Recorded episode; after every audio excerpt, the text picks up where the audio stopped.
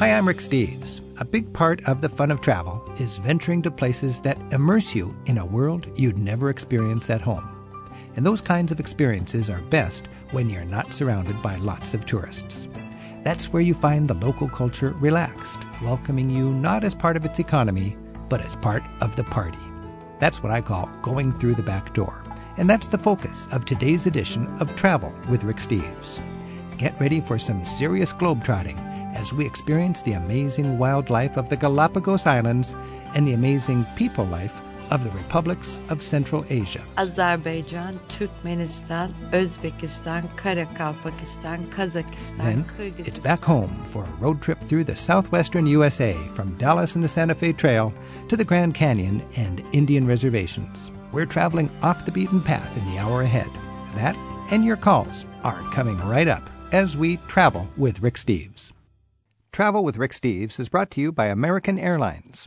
With their new Advantage Award booking tool, it's easier than ever to book to over eight hundred Advantage Award destinations online at A A dot com. American Airlines knows why you fly. It's a busy hour ahead as we get way off the beaten track.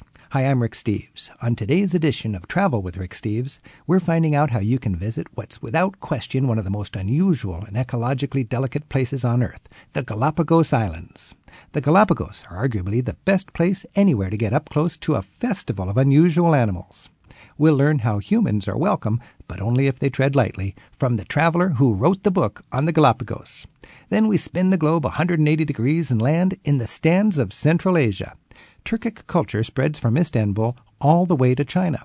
With our Turkish guest, we'll learn how Turkey has long been and still is the cultural leader of this little understood and rarely visited corner of our planet. And back home, we'll get about as exotic as possible in the U S A, road tripping through the desert Southwest. Let's start with your comments and questions at eight seven seven, three three three, R I C, or send us an email to radio at ricksteves dot com. And we have Fernando in Indianapolis. How are you doing, Fernando? I'm actually uh, just visiting Indianapolis. I'm uh, actually from Salt Lake City. Oh, you are? All right. And uh, my question is, I'm actually looking forward to uh, a trip that I'm planning to go to Croatia and the Adriatic Sea and kind of do a tour around that area. And wanted to know if you know of any back doors. I'm a big fan of all your backdoor finds throughout Europe, and just seeing if you had any uh, that you could suggest to me. Sure. Well, when we're thinking about uh, Croatia, remember we're talking the former Yugoslavia, and mm-hmm. Yugoslavia was um, uh, boy was seven or eight different um, little nationalities all glued together in a way that didn't quite work. They said the only guy who was really a Yugoslav was Tito, and when he passed away, uh, it was just a matter of time before the countries would uh, fall back into their own independence again. The luckiest two countries of the former uh, Yugoslavia, I think. Which the the word Yugoslavia, by the way, meant uh, the Union of the South Slavs. So these were all the South Slavic nations. The luckiest two groups were the uh, Slovenians and the Croatians. And uh, Slovenia is that little alpine country just underneath the Austrian Alps, and its capital is Ljubljana, and it's a sort of a mountain wonderland, and it's beautiful. And then Croatia is famous for the Adriatic coastline, and of course Dubrovnik, which is called the Pearl of the Adriatic. Uh, you'll want to see Dubrovnik, but that's certainly no um, back door. But I love it. I was just there. It was one of the last places I was at. Um, and Split is the big city, the most visit-worthy big city in Croatia. And I'm a big fan of Split. It's much less touristed. It's it's it's plenty used to tourists, but it's it's not the resort that Dubrovnik is. But then you've got the opportunity to do some exploring. And I would go into the interior. And there is, um, uh, well, you know, you've got Bosnia, which is uh, war-torn and quite poverty-stricken. But I've talked to travelers who have gone there. They've found it fascinating. I was fascinated by a trip up into uh, Montenegro. And it's up in the mountains, and it's uh, sort of a feels like almost a medieval kingdom. And they've got a capital there called Sintinja. Sintinja, something. I'm not even sure if I'm pronouncing it correctly. But that is a fascinating land. And you go up there, and um, it's like another worldly experience. It's really quite a huge difference from the uh, touristic Dalmatian coast. So I would highly recommend that. Also, I had a great time myself driving all around the perimeter of Albania. And there's a resort lake called Ohrid, which is just uh, a little bit east of Albania, which is uh, quite an exciting place to stop by. So you would recommend driving instead of taking the trains? Well, I drove, but I, I wouldn't necessarily recommend that. There's plenty of bus, you know, the bus connections are great there. The trains are miserable, if almost non-existent, but they would rely on buses more heavily there than in more wealthy countries, that's for sure.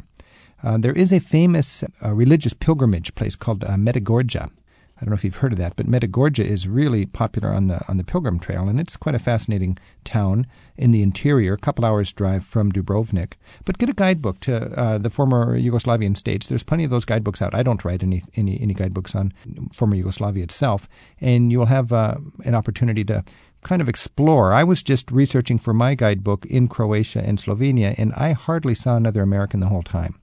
A lot of Americans think it's still suffering from the war, you know, but the war is long gone, and, and Dubrovnik was heavily bombed, but they've built it up now. You can stand on the wall overlooking Dubrovnik, and you see this wonderfully intact medieval town, and you realize half of the uh, tile roofs are bright red, and half of the tile roofs are dark red, and then you realize, oh, the bright red tile roofs are the ones that were bombed and rebuilt in the last decade. Wow. It's a different ambience in Dubrovnik now that they've they've uh, had this uh, terrible war in their recent past, and uh, they're just putting their economy back together. The Germans are there, which means that, you know, it's it's not discovered yet, and the Americans are gingerly coming back, and pretty soon all the Japanese will be there, and that that'll mean it's going to be uh, in its in its full tourist mode.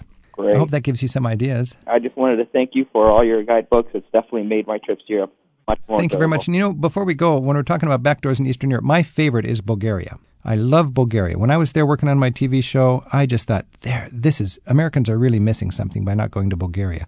Check that out. Bulgaria is famous as the most subservient of the Warsaw Pact nations. I mean, they were joking that it should become the eighteenth Republic of the Soviet Union or whatever.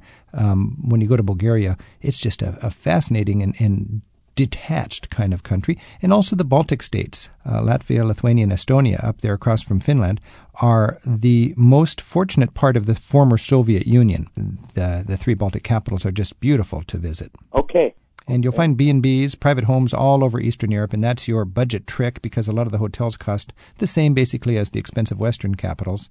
Uh, uh, you know, the, the food and the entertainment and the guides and, uh, and the uh, transportation is very cheap in Eastern Europe, but hotels are quite expensive. But if you stay in people's homes, that's where you will find uh, you'll be enjoying the uh, local price standards.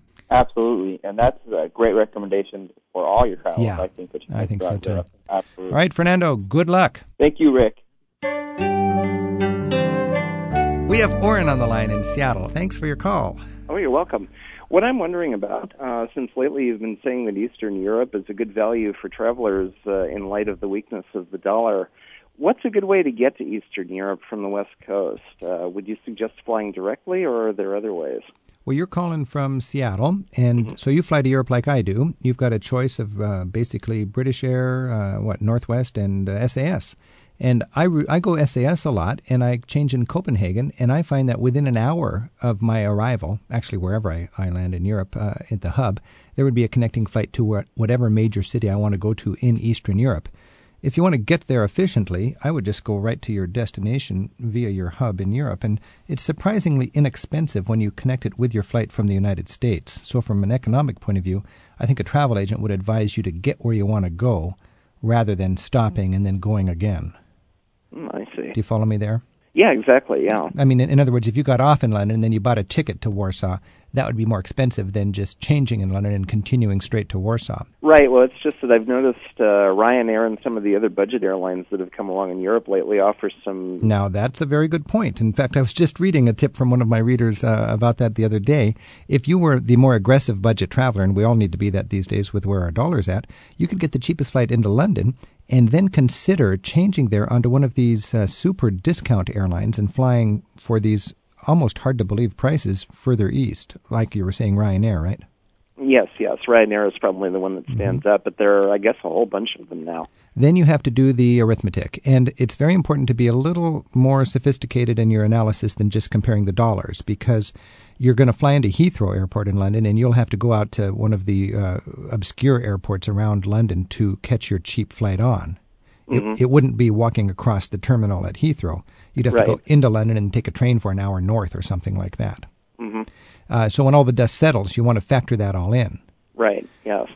And I still think if you get a cheap flight from from the United States to your ultimate destination and you factor in your open jaws opportunities, so let's say you're interested in Eastern Europe, you could fly. You could start your trip in Helsinki, mm-hmm. and then you're an hour and a half hydrofoil away, away, a ride away from Tallinn in the capital of Estonia. Oh, right, yeah. And that would be a great way to start because Helsinki is not so nerve-wracking as flying into Bucharest or something like that, you ah. see. And from Helsinki, a lot of the Finnish people, they just go over to Tallinn in Estonia for a hairdo. I mean, it's that, you know, it's just so cheap over there, and it's just a fun day out. Oh, that that, that was something I hadn't thought of. That's, yeah, that's so there's this very cheap and wonderful hydrofoil ride that cuts across there every hour. And then you would want to, I was getting in, I guess, to the idea of flying open jaws. So then you would fly home from, let's say, Vienna. Okay, so okay. You'd start in Helsinki, fly home from Vienna, talk to your travel agent, and see what it would cost you to fly, just for fun, in and out of Helsinki, and then say, but what if I fly into Helsinki and out of Vienna? And I bet it's a, it's uh, essentially the same cost. Okay, well, thanks a lot, Rick. Uh, well, wait a second, Aaron, I want to know where you're going in Eastern Europe, though. Well, I was uh, thinking mainly of uh, Budapest and Prague. Mm-hmm. Now, that's where everybody's going, you know. Right, I mean, right. Of all the Americans traveling in Eastern Europe, I bet half of them at any given point are in Prague and Budapest. Now, that's not a bad thing. You just got to realize those are the great destinations. Those are the obvious slam dunks. Mm-hmm. And uh, they're going to be a little more expensive, a little more crowded, and they've got a lot to offer, that's for sure. Those are clearly the most interesting two big cities. Mm-hmm. Eastern Europe is so trendy. If you could see the main stuff, but get, make a point just to get out and, and go to a couple of towns that you've never heard of. I think oh, that would okay. really be a good idea, and you'd be surprised what a different reception you'll get. When you're in Prague or Budapest, you just are, you're just a walking dollar sign, you know. Oh, right, yeah. And that's yeah. just something we got to live with. I mean, they're great cities, but you're going to be seen as a wealthy American tourist and treated accordingly. It's hard to get a taxi to use his meter, for instance. Ah, really? Yeah. So, I mean, you can overcome that, but you just got to be on the ball. But you go to some small town, and all, I mean, with our tours, one of my favorite things is we visit a little small town where they've never seen another American tourist, and we go to the grade school. And the principal loves it. We drop in with twenty Americans, and we have lunch with them. We sit on these little tiny, you know, remember the, the chairs when we were in second grade? Yes. You sit on those kind of chairs, and you have the wieners in the blanket or whatever is on the menu that day for the kids. Oh. And, and then they have an assembly, and uh, they ask us questions through a translator, and we ask them questions, and it's a fascinating cultural exchange. Now, you can do something on the order of that when you're on your own in these towns that really don't see Americans every day. It's exciting to think of what's going on in Eastern Europe now, as half of the people there have no living memory of communism. You know, it's been fifteen years or so since they uh, have had their f- freedom, and their uh, life is changing so fast for these people, and, and it's just uh, an exhilarating time. And for us to be able to explore and, and meet and share culturally is, is a beautiful part of your travels. Oh, yeah, definitely. That, that yeah. sounds wonderful. Have a great time, and thanks for your call. Well, thank you, Rick. Mm-hmm. Bye now. Bye-bye. Erin from Tracy, California emailed us and wants to go to the Vatican Museum but doesn't want to do a multi-hour tour. What's the best way to get tickets? Well, Erin, when you go to the Vatican Museum, the major concern is not having to wait in line. And there is a line notorious halfway around the Vatican wall, it seems. And what you want to do is not go before or after a closed day. It's generally closed on Sundays. It's open one Sunday a month, but then and it's free on that Sunday. It's the last Sunday of the month. And you really want to avoid it on the free day because uh, then it's double crowded. And I think it's good to go late in the day. Uh, generally, it closes at uh, four forty-five. And remember, major museums in Europe often close their ticket booth an hour or so before they close the museum itself. In the case of the Vatican Museum, the last entry is ninety minutes before closing time. So go late in the day, slip in right at the very end, uh, but be careful you don't miss that deadline. And remember, they start shutting things down from the Sistine Chapel on. So when you're in the Sistine Chapel, you want to get to that first, and then you'll hear a, a big voice come out, and that's time to clear it out. Uh, you can take tours, but um, I wouldn't bother with tours. I would just go there on my own.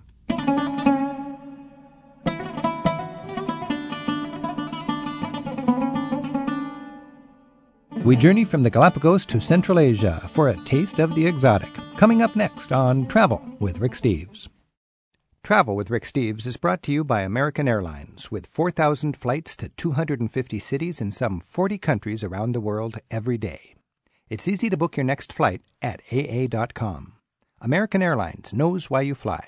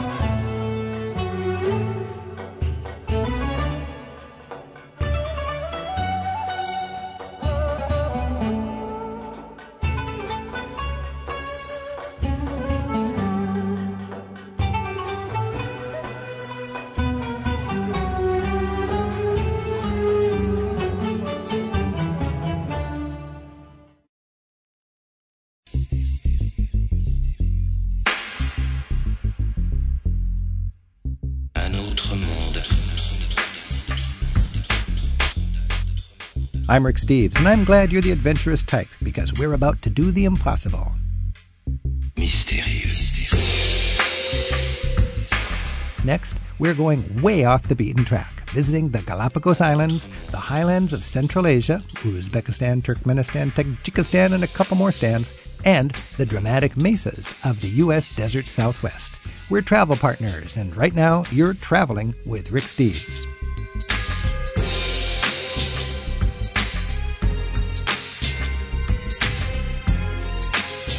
And right now, we're going to go natural on the Galapagos Islands. I've got with me a man who's written a guidebook to Ecuador and the Galapagos, and his name is Julian Smith. Julian, thanks for joining us. Oh, thanks for having me.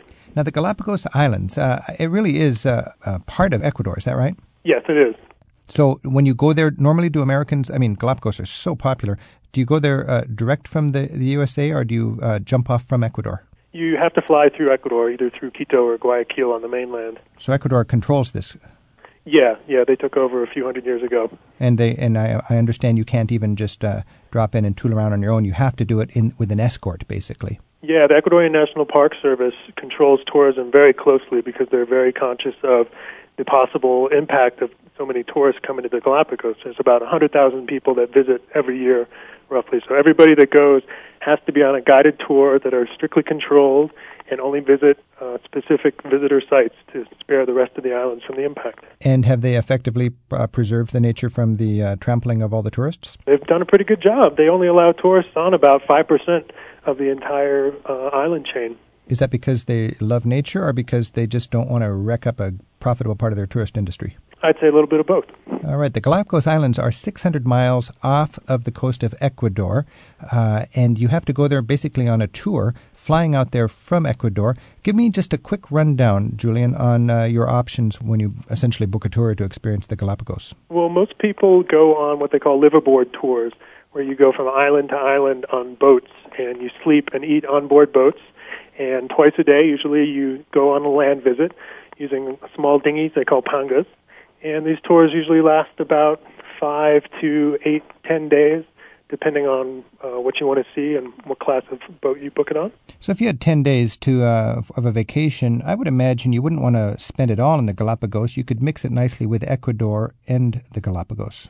Yeah, you could. You could. You would probably have to do a shorter Galapagos trip, probably one of the five-day ones, and you have to take into account half day on either end to get there and back. But right. You can still see an awful lot in three or four days there. But it's basically just an hour or two flight, isn't it, from uh, Quito? Yeah, about two to three. Two to three hours. Now, you get out to the Galapagos, and you don't go out there to see cute towns, but are there towns? Is there actually a population out there? Yeah, not very many, though. The largest town is probably about five thousand people. And that would be where the airport is?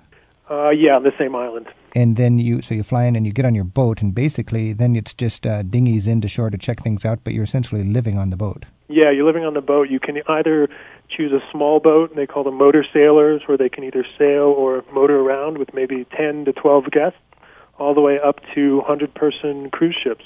I'm talking with Julian Smith, who writes the Moon Guidebook to Ecuador. Julian, that's a lot of travel to see some... Um, I don't know, what do you see out there? Some birds and some lizards. Tell me, sell me on the Galapagos. Uh, this nature just must be magical. It is. It's, it's one of the few places that I've ever been that is just absolutely unique in the world. You go there and your first impressions are it's kind of a desert, scrubby islands. They're not, you know, impressive and gorgeous, covered with green like, say, Hawaii is. But then you go out onto the onto shore and you see animals that you've never seen anywhere else. Things like blue-footed boobies that have bright blue feet and do a crazy little mating dance, to tortoises in the highlands that are four feet across, wow. Swimming marine iguanas. They even have a little penguin species that wandered up from Antarctica. Is that right? Now, yeah. When you go over there, is it all one big nature field trip, or can you actually do some uh, swimming and water skiing and uh, any sort of activities as far as enjoying your, your uh, cruise? Yeah, a lot of ships carry uh, snorkeling equipment with them. The water's a little on the chilly side, but you can still get in, and in half an hour, depending on where you are, you can find yourself uh, face mask to eyeball with a penguin or uh, scuba diving with uh, sea lions. The scuba diving there is, is probably among the best in the world. I was just there a little while ago and saw things that I've never seen underwater. Whale sharks, her, uh, schools of hammerheads, just an incredible place. Got an email from Joyce in Tucson, and she wonders what is the best time to visit the Galapagos, and uh, how many days would be a minimum to make it worthwhile? I would say if you're going to go all that way, take at least a week. Go on a week-long trip. Um, and in terms of the best time of year, it really varies depending on, you know, the high tourist season is usually around our summertime and around the holidays at the end of the year. I like months like April when it's kind of in between seasons. They have a wet and a dry season there, and it's kind of on the cusp, and it's not really in the middle of a high tourist season. Would there be the other side of that, April and also October or something? Yeah, October, November, and April, I'd say, okay, would be the best. Stephen from Connecticut emailed us, and he wonders, uh, how do you contact a legitimate local boat tour company for the Galapagos? Is the legitimacy a concern, or is it carefully government-regulated, as it sounds like most things are in the Galapagos? They are gov- government-regulated, but there's there's a wide latitude of quality, so you really want to go with a, an established tour company. Uh, I list a bunch in my Ecuador guidebook, or you can go to companies online like safari tours that operate and book tours for a wide variety of, of different boats. There's probably about in the neighborhood of one hundred different boats to choose from. So it's a good thing to ask around, see if anybody you know has been on a tour that they liked, or contact the company down there and ask for some recommendations. Julian, how much would it cost to take one of these tours ballpark? I would imagine there are budget versions and luxurious versions. Yeah, the the fees start at about for a week. Keep in mind that this includes all your, you don't have to pay for a hotel because you're staying on board a boat, all your meals, and all your guiding expenses. They start at about eight hundred dollars to one thousand dollars for a week, which is including the three hundred dollars plane flight to get out there, and hmm. they go up from there. So basically, you go down to Ecuador. I mean, there's lots of uh, excitement in Ecuador. You can Quito is, uh, what, uh, ten thousand feet above sea level, one of the most uh, beautiful colonial towns in South America. You can cross the Continental Divide and check out the Amazon basin. Also, then you can uh, factor in about a week to go out to the Galapagos Island. Sounds like a great option. Yeah, yeah. I'd say if you can swing it, maybe about two, two and a half weeks at the minimum to see uh, the best that the country has to offer. Julian, people can get a hold of you at your website, julian smith dot com. Is that right? Yeah, yeah. They can see uh, photographs, uh, links to my books and articles, and they can even contact me if they like. Very nice. Julian, J U L I A N, Smith dot com. We'll also have that at the rick steves dot com uh, website in the radio corner. Julian Smith, author of The Moon Handbook to Ecuador, thank you so much for your information on the Galapagos Islands. Thanks for having me.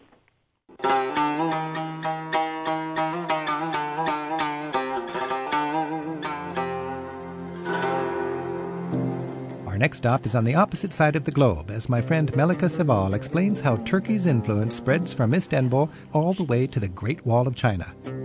It's coming right up on Travel with Rick Steves.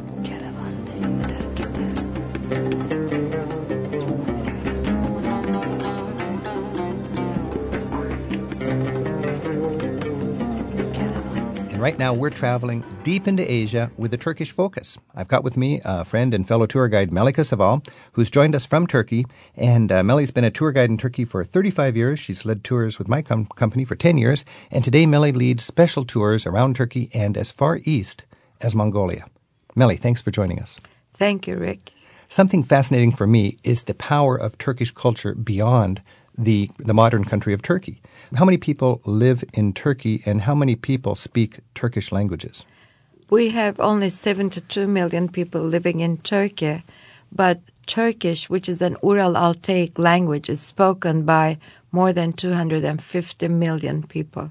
Wow, so a quarter of a billion Turkish-speaking people, and um, seventy percent of them are outside of Turkey. They're outside of Turkey. They live between Altai Mountains and Turkey. Stretching as far Stretching east. Stretching as far as China. As China. So you've got, uh, what, Turkmenistan. What are these Turkish nations? Tell us some of the names. Azerbaijan, Turkmenistan, Uzbekistan, Karakalpakstan, Kazakhstan, Kyrgyzstan, Uyghuristan, and Mongolia. Wow. I could never say all those words, but I would love to travel in those places. Now, you actually take groups to some of these places. I actually take groups to all of these countries because I feel like after having been to Turkey, they are interested in finding out some aspects of our culture in Turkey, and the best way of finding out about those aspects of culture is to go visit the roots of the Turks. Most of these people were in the former Soviet Union, and during the, the age of the Soviet Union, those people's cultures were kept down somewhat, and today they're able to uh, fly their cultural flags a little more vigorously. Is that true? Actually, the Russians did not make these people forget their language, which is very important. But the Russians did make them forget the formal religion. So they've lost their religious identity, but they maintained their cultural identity, excluding the religion. So when we go to those countries, you can still see a Turkmen slightly different from Uzbek, Uzbek slightly different from Kazakh. Now, during this time of uh, being controlled by the Soviet Union, were there underground currents of uh, national um, movements and, and uh, unity and pan-Turkishism or anything like that that was going on? There was, yes, and it was led in Turkey, but they failed because we don't believe in ethnic identity to be a political identity anymore. So, so it's not really a force anymore. That is not a force anymore. But I remember there were these like um, f- markets where they would have all of these uh, wolves, which is the emblem, I think, of pan-Turkism. Yes. Yeah, but that's a, a thing of the past now, really. No, that's the thing of the past. But doesn't Turkey have a, a radio station similar to the Voice of America? We spread our values through the Voice of America. Our government pays for it, and it spreads our, our values. Turkey is seen as the, sees itself as the cultural leader of these three times as many people that are outside of its own political border. Not only through media, that's radio or T V, but through education. When you go to those countries, you see the importance of the Turkish presence there in education. Many Turkish universities, they have acquired Turkish alphabet, and many students come to Turkey for their further education. So Turkey is the most developed and advanced and um, prosperous nation of all of, of these Turkish-speaking Turkish countries. Tell me those countries again. Uzbekistan, Turkmenistan, Karakalpakstan, Kazakhstan, Kyrgyzstan, Uyghuristan, and Mongolia. What about Nagistan? Is there a little place? What's that little tiny place by Mount Ararat? Nagistan. Dağistan. Dilstan. Lots of stans. Nakhchivan. Nakhchivan, that was Nakhchivan. It. Okay, now if one wants to travel in these places, of course they can join you on one of your tours, or they could travel on their own if they were adventurous. What is the visa situation? You have to get visa from China to go to Uyghuristan. You have to. You don't need visa to Mongolia, but all the other stands will require visa, and so, you can apply personally. Unlike Americans going to Europe, where you don't need a visa, obviously, Uh, you just need a passport to travel in all of these stands. You need a visa. You can get it from the appropriate embassy in the United States. In the United States, except for Mongolia, you don't need visa. Okay. What about health? Can an American travel through these countries without getting really sick? No problem. You've they taken are Americans, civilized though. Countries. Language? Does anybody speak language, English? Language. Uh, tough. Some. It's a little tough. So, yes. And you wouldn't have your, you'd, well, you'd need to speak Turkish, basically. Or basically, hire a local guide. Yeah, hire a local guide. Are there guidebooks on these countries? Uh, British has quite a few books, okay. But they're not as extensive. Lonely Planet has a guidebook. There's for. a very small number of people traveling there. Therefore, there's not enough demand to merit yes. a good guidebook. Yes. Cost. Is it expensive to travel in these countries? Roughly how much would it cost a day to travel in these countries? About fifty dollars with food and hotel and transportation. And bus transportation and so on. So for a lot of people, traveling to Europe, Turkey is the exciting way to spice up that trip. But if you're traveling to Turkey, an exciting way to spice up that trip is to head east into these farther reaches of uh, the Turkish cultural sphere. Yes. Melly, thank you very much for joining us. Thank you for having me here, Rick. Happy travels from Istanbul all the way to Mongolia. Thank you.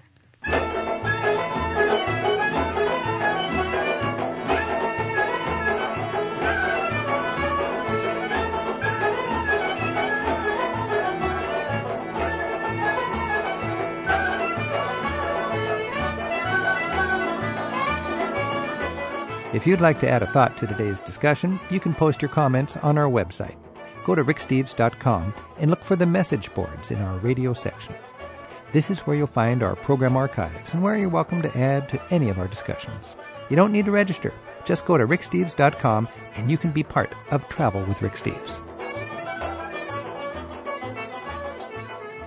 Timothy from Ithaca, New York, emails us. And he asks, what are the top special places you recommend a person visit at least once in a lifetime? Well, Timothy, I mean, I've got to plug that book that I have nothing to do about except I envy it because it's selling so well. The, what is it called? See, A Thousand Places to See Before You Die. And uh, I met the woman who wrote that book, and she's done a great job of cobbling together all of the best places you'd want to see at least once in your lifetime. Personally, what would I see uh, at least once in my lifetime? Bali. Oh, Bali. It's just a wonderful, wonderful place in Indonesia. It's the Hindu part of Indonesia. Great contrast between Islam and Hindi culture when you go from Java to Bali. Sri Lanka, the teardrop at the south, off of the south tip of India. Sri Lanka, wonderful, wonderful land. Um, Kathmandu, capital of Nepal. What a wonderful place to go there. And uh, little side trips from Kathmandu, you'll find towns that are just time warp experiences taking you right back into the Middle Ages. A ryokan. When you go uh, to Japan, you want to stay in a ryokan. That's one of the greatest travel experiences I've ever had. A ryokan is a Japanese bed and breakfast, but it is sort of a, it makes you a king or a queen for, for your visit, and it, it really is quite an experience. Uh, you dress in the traditional kimono and slippers, and you've got one small tatami mat floor room, but it becomes your dining room, your living room, and your bedroom, depending on how the maid sets it up according to the time of day. You've got a little, uh, a cute little Japanese garden out your sliding glass door. And, uh, of course, before you uh, dine, you will go into the uh, bath and you will soak all of your stress away.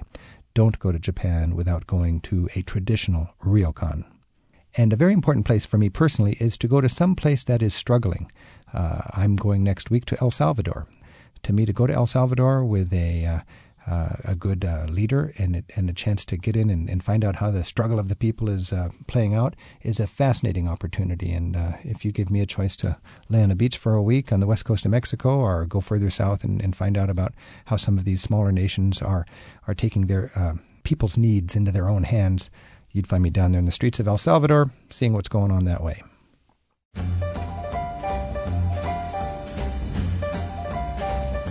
We have some fun ways we'd like to encourage your participation in Travel with Rick Steves. When you go to our website at rick steves dot com, the radio section has a place you can submit one of three things we're looking for from our listeners: a hometown brag, an audio postcard, and traveler's haiku. Write up a paragraph or two about where you live. Record a minute or two of natural sound that makes an intriguing audio postcard. Or write us a haiku and send your submissions to radio at rick steves dot com. If what you send makes it on our show, we'll send you a gift certificate worth twenty dollars to use in the travel store at rick steves dot com. So again, we're looking for your submissions. For all the details, see rick steves dot com. Our email address is radio at rick steves dot com. We're looking forward to hearing from you.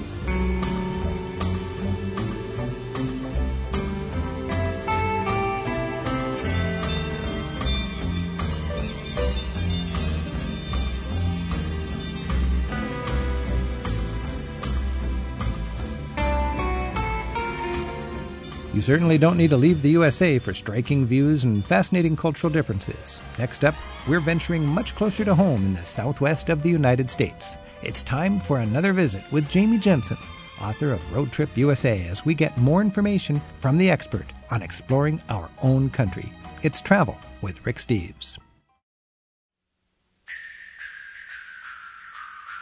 Živjo, jaz sem pa Tina Hitin, prihajam iz Bleda, iz Slovenije in potujem z Ricky Stevesom. So that was Slovenian. And my name is Tina Hitti and I come from Bled, Slovenia, and I'm traveling with Rick Steves. Živjo, jaz sem Tina, pišem se Hitti, prihajam z Bleda, iz Slovenije in potujem z Rickom Stevesom.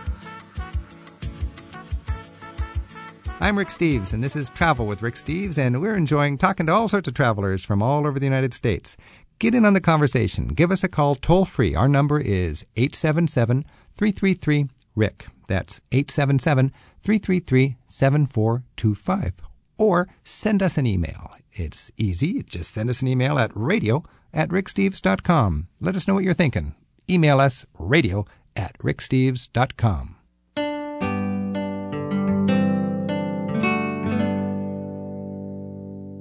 Lisa from Fayetteville emailed us, and here's what Lisa writes. If you want the rainbow, you must have the rain, the old saying goes, so be prepared to be treated like a terrorist upon returning from the, to the United States, particularly if you fly into Detroit.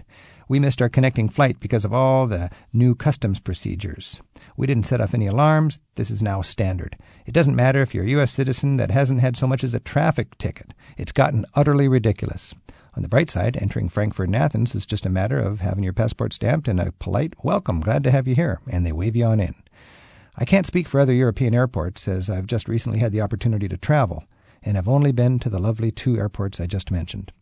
Well, Lisa, that's the way it is in Europe, and from my experience, it's just like your experience. Uh, in Europe, they seem to have wrote the book on uh, security. They've been on orange alert since the nineteen seventies, and uh, they kind of snicker at a lot of the uh, a lot of the precautions that American security uh, procedures are inflicting on all of us travelers. I honestly don't know what's necessary and what's not, but um, nobody in Europe has you take uh, your computer or laptop out of your bag or take your shoes off and this sort of thing. So maybe it's necessary, maybe it's just um, helping us feel secure, but uh, we are moving into a new age, and um, saw somebody with a pin the other day that said, "One nation under surveillance."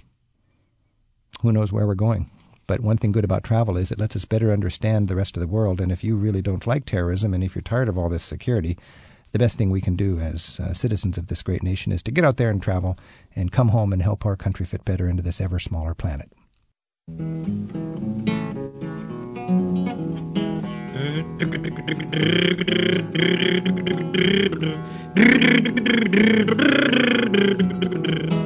Take me riding in the car, car, take me riding in the car, car. Take you riding in my car, car, I'll take you riding in my car.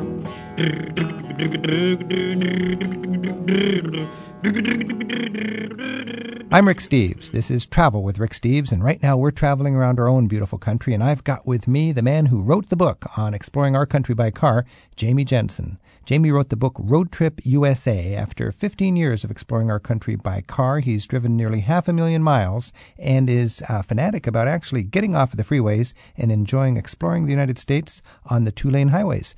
Jamie Jensen, thanks for being with us. Well, thank you for having me. Yeah, right now I want to talk about uh, some of the wonders of the southwest corner of our country, and we've got some callers online and we've got some emails here. When you're thinking, Jamie, about traveling and making this classic road trip, uh, we all think of Route sixty-six, don't we? It's a wonderful, I mean, it's got a great theme song, hasn't it? Well, it rhymes with Get Your Kicks. Get Your Kicks on Route sixty-six. So that probably was its advantage, because there's a lot more to road tripping than Route sixty-six. But when you think about Route sixty-six, that is classic Southwest, isn't it? It is. I mean, that is a fabulous route across the Southwest, because not only does it take you to the big destinations like the Grand Canyon and into Santa Fe, but it's a wonderful drive. You go through the old towns, and they've still got the flashing neon signs that, you know, people really kind of, that vanishing Americana that people love. Well, let's talk a little bit about those uh, national parks. Uh, David Young from DeSoto, Texas, emailed us, and he said, the east entrance to Grand Canyon South Rim has beautiful views. It's less crowded than the main entrance. What's your strategy on enjoying the Grand Canyon if you're driving around? Yeah, I would definitely agree with that. You come in um, basically following the way the, the Little Colorado comes into the Grand Canyon, rather than taking the main entrance, which they keep talking about actually banning cars from. For years and years, the road um, from the south, from Williams, they've been talking about closing that completely. So pretty soon, the old road, which I think is like U S one sixty, but it comes in from the east, and you ease yourself into climbing up onto the plateau with the canyon dropping away below. Hmm. It's just fabulous, yeah. Now, Lisa from Seattle emailed us, and she said when, when going from Phoenix to the Grand Canyon, go via Sedona and Red Rock Country. She says that's magnificent. What's your take on that? It is. Sedona is one of these, I mean, it's got a very kind of hippie flavor to it, because a lot of people think it has spiritual significance, but it, it is a beautiful place with these red rock sandstone outcrops, very sculptural against, you know, usually blue skies, and it's a lot prettier than, you know, racing along the, the interstates or however else oh. you might get there, and it is along the way as well. Okay, so don't make a beeline for the canyon, because there's some interesting places en route. There is so much, and I mean, the thing, if anyone's going to the Grand Canyon, the thing to do there is not just peer in from the rim, but actually walk down into it and spend some time. People spend, you know, two or three days of their vacation time trying to get to the Grand Canyon to see it, and there was some mm. study done of the national parks that I think the average stay at the rim of the Grand Canyon was something like twenty-five minutes, which just seems ridiculous. That you, sounds you spend absurd. All that time, actually walk down into it, yeah. Let it sink in, because it's very hard to know what to do with it otherwise. Now, in your guidebook, do you give strate- strategies for where to park and where to hike and so on? Yeah, I mean, it's a busy place, and there's a lot of, you know, rangers who will guide you through there. It's, I think it's the most popular of the national parks, but uh, everyone will tell you to get off and walk down into the canyon, you know, and really let it kind of see the scale of it, because you just can't absorb it from the rim. Now, Jenny from Minnesota emailed us, and she says Zion and Bryce National Parks are the place to feel the Earth's pulse in rock and water. Ooh, that's poetic, isn't it? Yeah, yeah, Zion has always been my favorite. I mean, the interesting thing in Utah National Parks is that a lot of the names were given by Mormons who have their own unique kind of take on America and, you know, the world history. But Zion is just beautiful. It's like Yosemite in stone, in red rock stone, rather than the white granite. And it is just splendid. And Bryce is different. It's a very different way it came to be. But But either or both and anything else around that part of Utah is just fabulous. My name is Rick Steves. This is Travel with Rick Steves. I'm talking with Jamie Jensen, the author of Road Trip U S A. We're at eight seven seven, three three three, seven four two five. That's eight seven seven, three three three, R I C K. Or you can email us at radio at rick steves dot com. We've got some travelers standing by on the telephone, Jamie, so uh, I think we'll go to the phones. Great. We have Lori on the line from Normal, Illinois. Thanks for your call. What are you thinking about? Well, I wanted to um, talk about the uh, Santa Fe Trail. Have you ever traveled down the Santa Fe Trail or up it? Jamie? I, I have, yeah. That's one of, my, one of my, in fact, across Kansas. I, I take the I seventy being a nice drive across Kansas. I do old U S fifty and fifty-six, which you're basically following right in the roots of um, the old wagon ruts all the way from Kansas City down through some, you know, wonderful little towns in the, across Kansas through Dodge City and west and then getting up into the mountains. So, yeah, that's a wonderful drive. And, yeah, and a, yeah. Well, actually it starts in Arrow Rock, uh, Missouri, which is where the trail actually started. And Arrow Rock is, have you ever been there? It's, it's this fabulous little village that's just been preserved in time.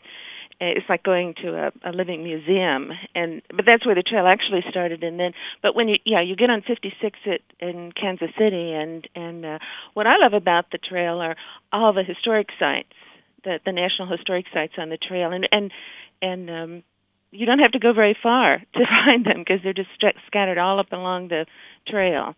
Yeah, and this was probably the most significant cross-country route back, you know, one hundred fifty years ago, uh, from Kansas City area down to Santa Fe, New Mexico, yeah. And, you know, was in use until the railroads came through, and they basically followed the same route, and, you know, so the the history continued along there in, in those places. So, no, it's a great place to, you know, find your way. Yeah, we took our children on the on a trip. It's a great trip to take kids on. Why is that? Because there's so many places you can stop, and, you know, kids can only go a certain distance before they want to get out. And really, they're just all up and down the trail. There's there are forts, there are historic sites, there are ruts that they can see. There are just so many things. We spent a week, and the kids were never bored, and um, they had a wonderful time. And actually, you can...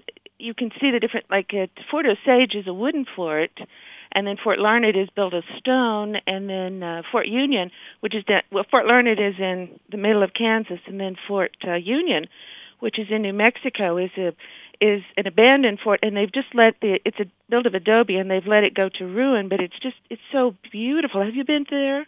I have, yeah, just north of Las Vegas, New Mexico, as yeah, I recall. And it's just, yeah, it's fabulous just places such a beautiful, out there. Beautiful site, and it's so authentic.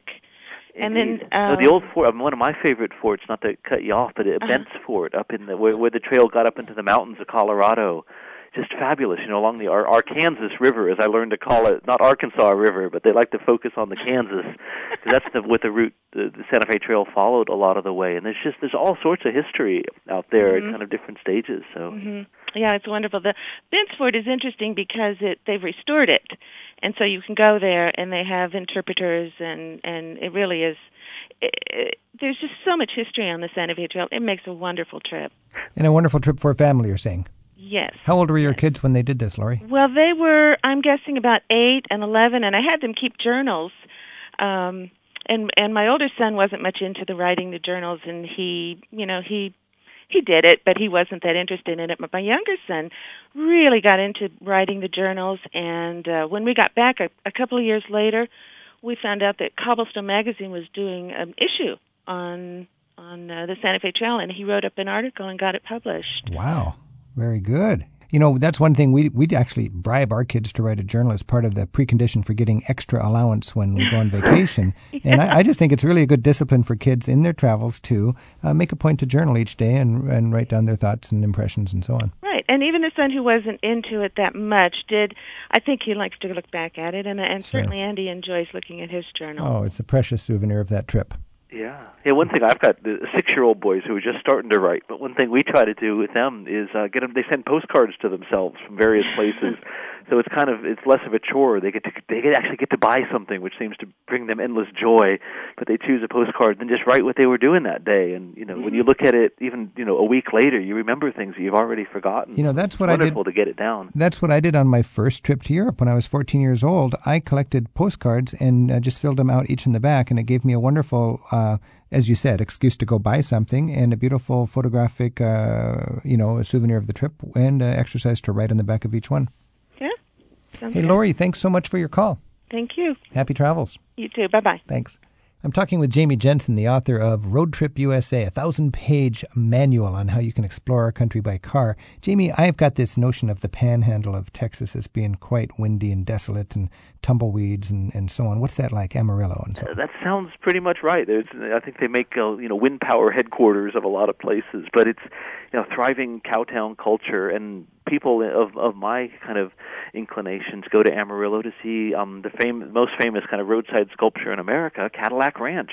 What's that? Which is um, uh, eleven fifties, sixties Cadillacs buried nose down in the Panhandle Plains, just west of Amarillo, right alongside old Route sixty-six. So that's just sort of kitsch or funky modern art? It's kitsch, funky modern art, but also a kind of real comment on our throwaway society, that there's these wonderful mm. sculptural objects that people, you know, they'd all been found in a junkyard for, I think they bought them for fifty dollars for all of them, ah. picked them up and stuck them in the ground. And uh, overnight tourist attraction. Yeah, and, and a great one, and uh, quite right. a good comment on our kind of car culture, disposable culture, and it's it's quite pretty in a certain light, too.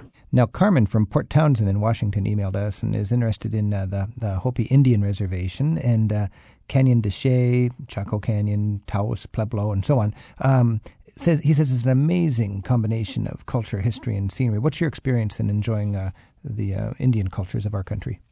Yeah, I mean, I would, I would agree. It, it, it is amazing. It can be hard to get access to. They're, they're pretty private. I mean, I think there's something like maybe twelve thousand Hopi left, kind of preserving their lifeways, and there's, you know, quite a lot more of the Navajo, but these people, you know, they're not tourist attractions. They're trying to live a certain way, so navigating the kind of protocols, you know, people often say no cameras in the village, and I think if you're traveling around, you really have to respect the rules that these people lay down. Yeah, I felt that very much at Taos when I was there. It was a fascinating sight, a living culture, but boy, you really felt like you were uh, um, privileged to be there, and it's very important to be sensitive to um, their Their wishes and, and what their comfort is. Yeah, I think definitely to remember that and not to bristle when they say, you know, well, it'll be twenty dollars if you want to take pictures. You know, yeah. They're not shaking you down for the money, but, you know, you are getting a lot out of your, for your twenty dollars right. in these places.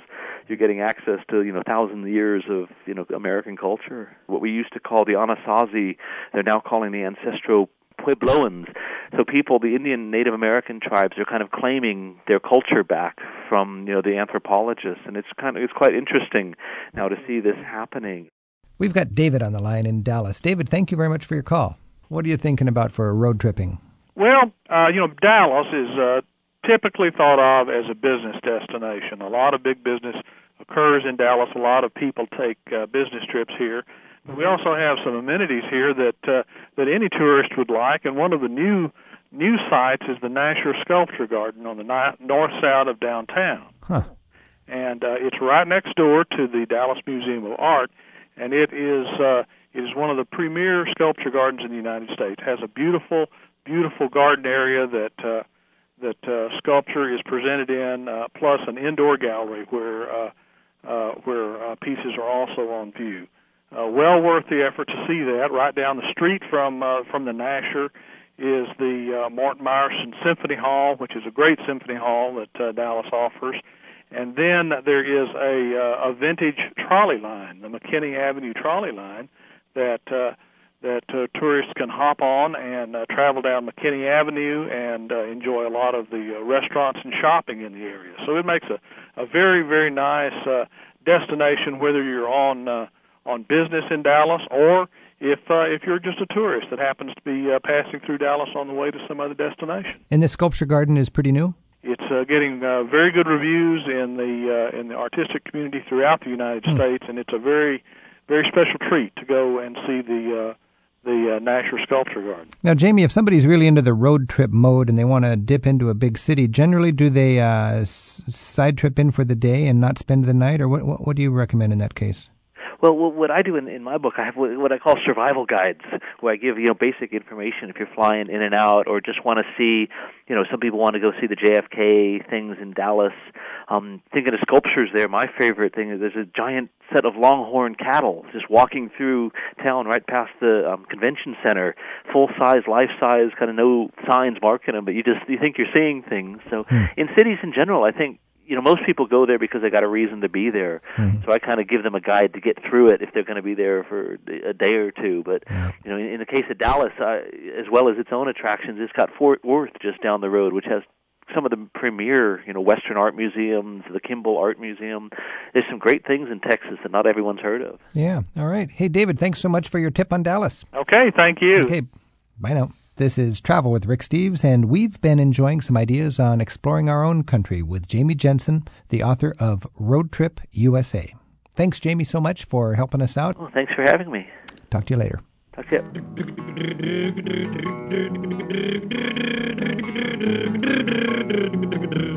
Ships and little boats chug along, ships and little boats chug along. Take you riding in my car. I'm gonna zoom you home again. I'm gonna zoom you home again. Roll home, take you riding in my car. I'm gonna let you blow the horn. I'm gonna let you blow the horn. Well, I'll take you riding in my car.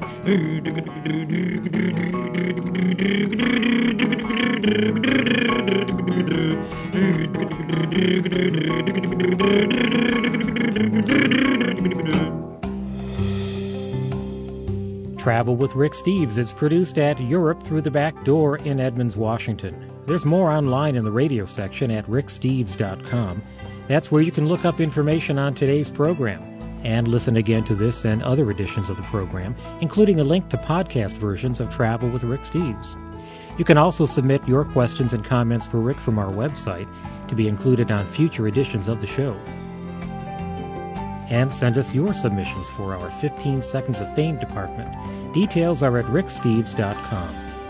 The people who help bring you Travel with Rick Steves include Sonia Grosset, Rachel Unk, and Robin Stencil, with technical support from John Weist and Jonathan Lee. Our theme music is composed by Jerry Frank. I'm your producer, Tim Tatton. Join us next time as we travel with Rick Steves.